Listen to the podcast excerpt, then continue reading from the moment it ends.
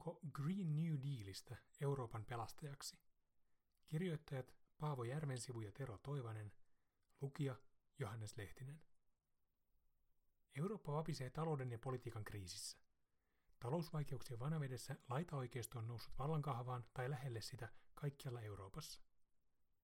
Historiallisen haasteen Euroopalle asettavat myös akuutisti kaivattavat ilmastotoimet.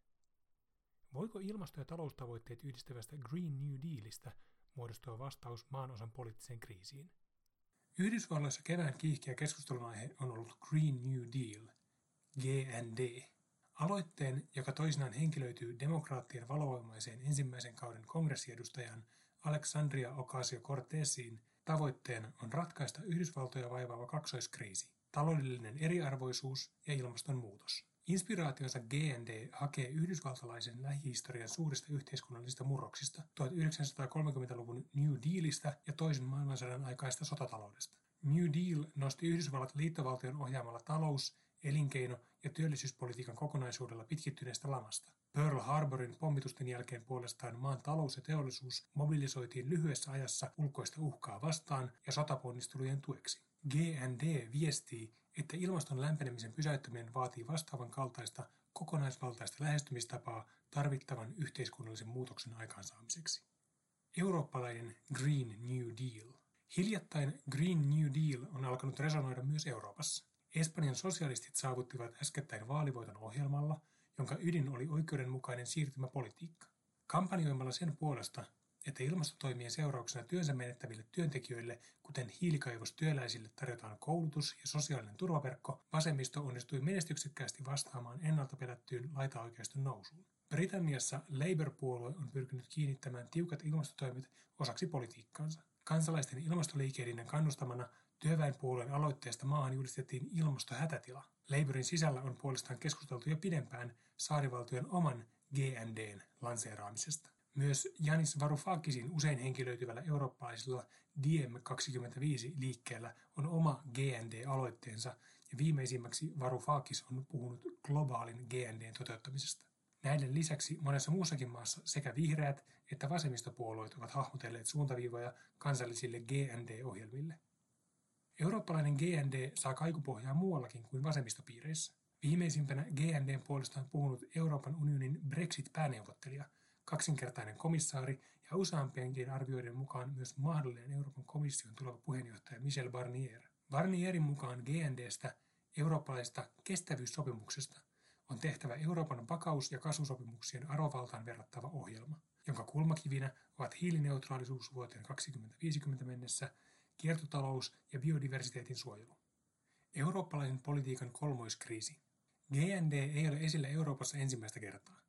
Edellisen kerran siitä puhuttiin vuoden 2008 finanssikriisin jälkeen. Silloin GND kytkeytyi osaksi sekä keskustaliberaalien että kolmannentien sosiaalidemokraattien, kuten Tony Blairin puheenpartta. Saksan Bundesbankin kaltaiset tahot puolestaan laativat vihreän rahoitusohjelmien pohjapiirustuksia. GNDstä haettiin vastausta talouskriisiin ja uuteen vihreään kasvuun. GND ei kuitenkaan yltänyt todelliseksi politiikaksi kahdesta syystä. Ensiksi Euroopan päähuomio kohdistui vuosikymmeniksi ilmastotavoitteiden sijasta eurokriisin hoitoon. Kriisiä hoidettiin talouskuripolitiikalla, eikä esimerkiksi tulevaisuusinvestointeja painottaen.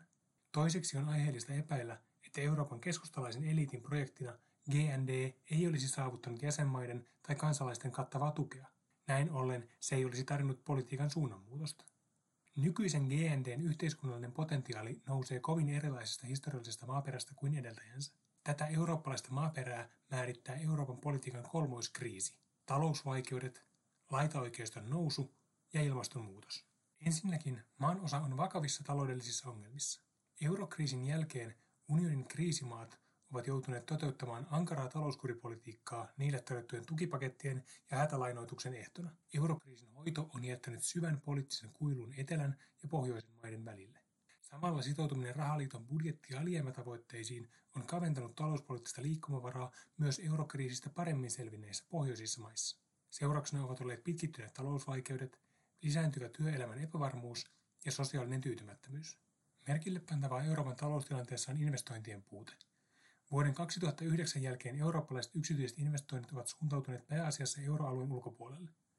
Samaan aikaan euroalueen julkiset investoinnit, jotka olivat maltillisia jo ennen talouskriisiä, ovat tyrehtyneet olemattomiksi.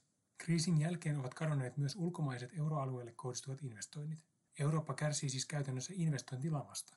Yksityiseltä sektorilta ei näyttäisi löytyvän riittävää investointihalukkuutta, ja rahaliiton budjetti- ja alijäämäsäännöt estävät yksittäisiä jäsenmaita ryhtymästä lyhyellä aikavälillä alijäämää kasvattaviin investointeihin. Toisen kriisin muodostaa laitaoikeiston nousu eurooppalaisen politiikan voimatekijäksi. Kaikkialla Euroopassa oikeistopopulistiset, kansallismieliset ja äärioikeistolaiset puolueet ovat kyenneet hyödyntämään talousvaikeuksista, eriarvoisuudesta ja näköalattomuudesta kumpuavaa tyytymättömyyttä. Laitaoikeisto on esittänyt keskustalaisen ja kosmopoliittisen Euroopan-projektin elitistisenä ja vedonnut kansan nationalistisiin tuntoihin puolustamalla kansallista teollisuutta, työpaikkoja ja perinteisiä kulttuuriarvoja. Vuoden 2015 niin kutsutun pakolaiskriisin jälkeen se on yhä voimakkaammin asettanut vastakkain todelliset saksalaiset, tanskalaiset tai suomalaiset ja maahanmuuttajat. Kun laitaoikeisto on noussut, liberaalin eurooppalaisen projektin tukijalkoina toimineiden keskusta-vasemmistolaisten ja keskusta-oikeistolaisten puolueiden kannatus on romahtanut. Tämän vuoksi liberaalin Euroopan projekti vapisee toden teolla. Kolmannen ongelman Euroopalle asettavat kansainvälisten ilmastotavoitteiden mukaiset nopeat päästövähennystoimet. Jotta IPCCn asettama globaali 1,5 asteen tavoite olisi mahdollinen, tulee eurooppalaiset yhteiskunnat ohjata vähäpäästöiselle polulle tulevan vuosikymmenen aikana. Kasvihuonekaasupäästöjä on leikattava rajusti irrottamalla yhteiskunnat massiivisesta fossiilisten polttoaineiden käytöstä. Ilmastotavoitteisiin pääseminen tarkoittaa merkittäviä muutoksia energiajärjestelmässä, asumisessa, liikenteessä sekä maankäytössä eli metsätaloudessa ja ruoantuotannossa. Hallittu yhteiskunnallinen siirtymä. GNDn lupaus on sen kokonaisvaltaisuudessa. Yhdysvalloissa sitä koskeva keskustelu on jo liikuttanut politiikan mahdollisuuksien ikkunaa merkittävästi. Yhtäältä konservatiivit on pakotettu pois ilmastonmuutoksen epäilijöiden positiosta ottamaan kantaa itse ilmastonmuutoksen ratkaisemiseen. Toisaalta ilmastokeskustelu ei enää Yhdysvalloissakaan jäseny pelkästään markkinaehtoisten ratkaisujen puitteisiin. Nyt keskustellaan siitä, miten siirtymä vähäpäästöiseen yhteiskuntaan voidaan toteuttaa politiikan ja julkisen vallan määrätietoisessa ohjauksessa. Tässä on selkeä ero vuosikymmenen takaisen ja nykyisen GND-keskustelun välillä. Hallitun siirtymän puolesta puhuu myös se, että ilmastotoimet eivät saisi johtaa tilanteeseen, jossa olemassa olevat yhteiskunnalliset jakolinjat eskaloituvat.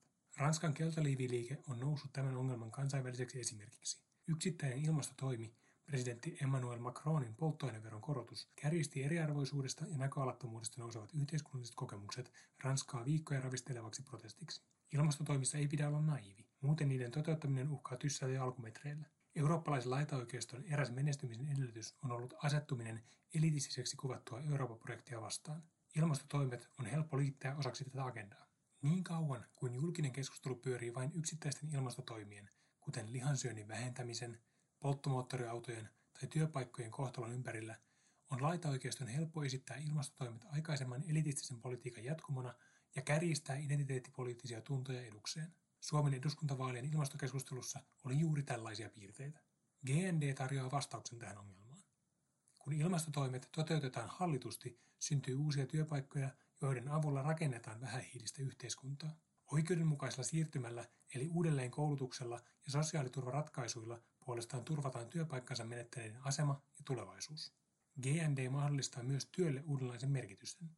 Tarkoituksena ei ole tehdä mitä tahansa työtä, vaan työn kautta osallistutaan kestävän tulevaisuuden rakentamiseen. Vaikka Euroopan lähitulevaisuuden eräs kohtalon kysymyksistä on euroalueen talousinstituutioiden ja talouspolitiikan perustojen uudistaminen, on nykyinen investointiohjelma puolestaan ratkaistavissa osittain jo nykyisten instituutioiden ja sääntörajoitusten puitteissa. Esimerkiksi Michel Barnier on ehdottanut, että Euroopassa tulisi varata vuosittain 180 miljardia euroa GNDn rahoittamiseksi. Rahoitus voitaisiin kanavoida Euroopan investointipankin välityksellä jälleenrakennusohjelmiin, joita tuettaisiin sekä unionitason että kansallisella hiilineutraaliuteen johtavilla tiekartoilla. Tämä olisi merkittävä parannus kuluneiden vuosien tilanteeseen, jossa esimerkiksi Euroopan keskuspankin määrälliseen helpottamiseen käytetyt miljardit eurot ovat menneet finanssimarkkinoille, eivätkä eurooppalaisen infrastruktuurin tai teollisuuden jälleenrakentamiseen. Voiko GND murtautua eurooppalaiseen julkisuuteen? Useampi eurooppalainen on havahtumassa siihen, että elämme suuren poliittisen murroksen kynnyksellä, jossa vanha maailma ei enää ole mahdollinen, mutta uuden suunta ei vielä ole ratkaistu. Entistä selvemmäksi käy myös se, että ilmastonmuutosta ei voi pysäyttää vastaamatta samalla yhteiskuntia vaivaaviin sosiaalisiin ja poliittisiin ongelmiin. GND tarjoaa tällaisen ratkaisun keskeiset elementit. Ilmastonmuutoksen pysäyttämisen näkökulmasta kevään 2019 EU-vaalien alla Eurooppa seisookin historiallisessa tienristeyksessä, jossa se voi valita kolmesta vaihtoehdosta. Ensinnäkin se voi valita kansallismielisen populistioikeiston, joka edelleen usein kieltää ilmastonmuutoksen ja estää tehokkaiden ilmastotoimien toteuttamisen. Toiseksi se voi sitoutua maltillisiin, inkrementaalisiin muutoksiin, jotka eivät lopulta johda ilmastotavoitteiden saavuttamiseen. Tai sitten vaihtoehtona on GNDn kaltainen suuri ratkaisu, joka mahdollistaa päättäväiset poliittiset linjaukset ja hallitun yhteiskunnallisen siirtymän.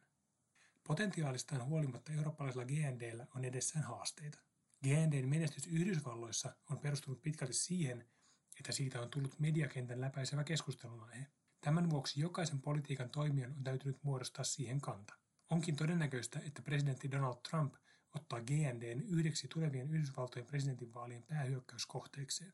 Haastaahan GND työtä ja toimeentuloa tarjoavalla agendallaan äärioikeiston helppoihin kärjistyksiin perustuvan politiikan. Eurooppaan on kuitenkin hankalampi muodostaa vastaavaa jaettua keskustelua, koska Yhdysvaltojen kaltainen yhteinen julkinen tila puuttuu. Vain hieman kärjistäen voikin todeta, että yhteinen eurooppalainen julkisuus on syntynyt vain kriisin keskellä, eikä suinkaan positiivisessa mielessä. Tästä esimerkki on muun Euroopan suhtautuminen Kreikan talousongelmiin vuosikymmenen alussa, kun laiskoja kreikkalaisia vastaan käytiin yhteisin moraalisin äänenpainoin. Sikäli kuin yhteinen julkisuus on ollut EUn historian aikana olemassa, on se toiminut itse EU-projektia vastaan. Jäsenmaiden oikeistopopulismi on kummunut siitä, että EU ja siihen liittyvä julkisuus on näyttäytynyt etäisenä poliittisen eliitin projektina. Jäsenmaiden julkisuuteen on puolestaan kuulunut alusta alkaen unionin kohdistuva epäluulo, suuttumus ja vastustus. Nämä reaktiot laitaoikeisto on sitten kytkenyt maahanmuuttoon, joka on kuvattu liberaalin EU-eliitin tuottamana ongelmana. GNDn kaltaisella kokonaisvaltaisella aloitteella olisi eurooppalaisessa julkisuudessa paljon saavutettavaa. Ensi alkuun eurooppalaisen GNDn läpilyönti voisi ainakin osittain katkaista kansainvälisille ilmastotoimille ominaisen nollasummapelin, jossa jokainen valtio punnitsee toimijan suhteessa enemmän saastuttavaan maahan löytääkseen perustelut päästötoimien viivyttelylle. Itsestään tällainen julkisuus ei synny. GND voikin todennäköisesti nousta Euroopassa kokoavaksi aloitteeksi vain jäsenvaltioita ja unionia koskevan julkisuuden ja politiikan yhteispelillä. Tavallaan tämä on varsin ilmeistä. Jäsenvaltiot ovat taloudellisesti ja poliittisesti erilaisissa tilanteissa. Siten kussakin maassa on reagoitava eri tavoin nopeisiin päästövähennystavoitteisiin ja yhteiskunnallisen infrastruktuurin jälleenrakennustarpeisiin. Energiajärjestelmän, asumisen, liikkumisen ja ruoantuotannon yhteiskunnallista muutosympäristöä määrittävät eri maissa erilaiset polkuriippuvuudet, valtasuhteet tai intressit. Kansallisten aloitteiden onkin noustava näistä konkreettisista materiaalisista kysymyksistä, mutta samanaikaisesti koko maan osan siirtymää voidaan ohjata, rahoittaa ja koordinoida eurooppalaisella GND-politiikalla. Poliittisten aloitteiden on myös vedottava kulttuurihistoriallisesti erilaisiin maaperiin. Yhdysvaltalaisessa kontekstissa presidentti Franklin D. Rooseveltin New Deal on kaikkien tuntema historiallinen murrosaika, joka asettaa välittömästi myös nykyiset haasteet riittävään mittakaavaan.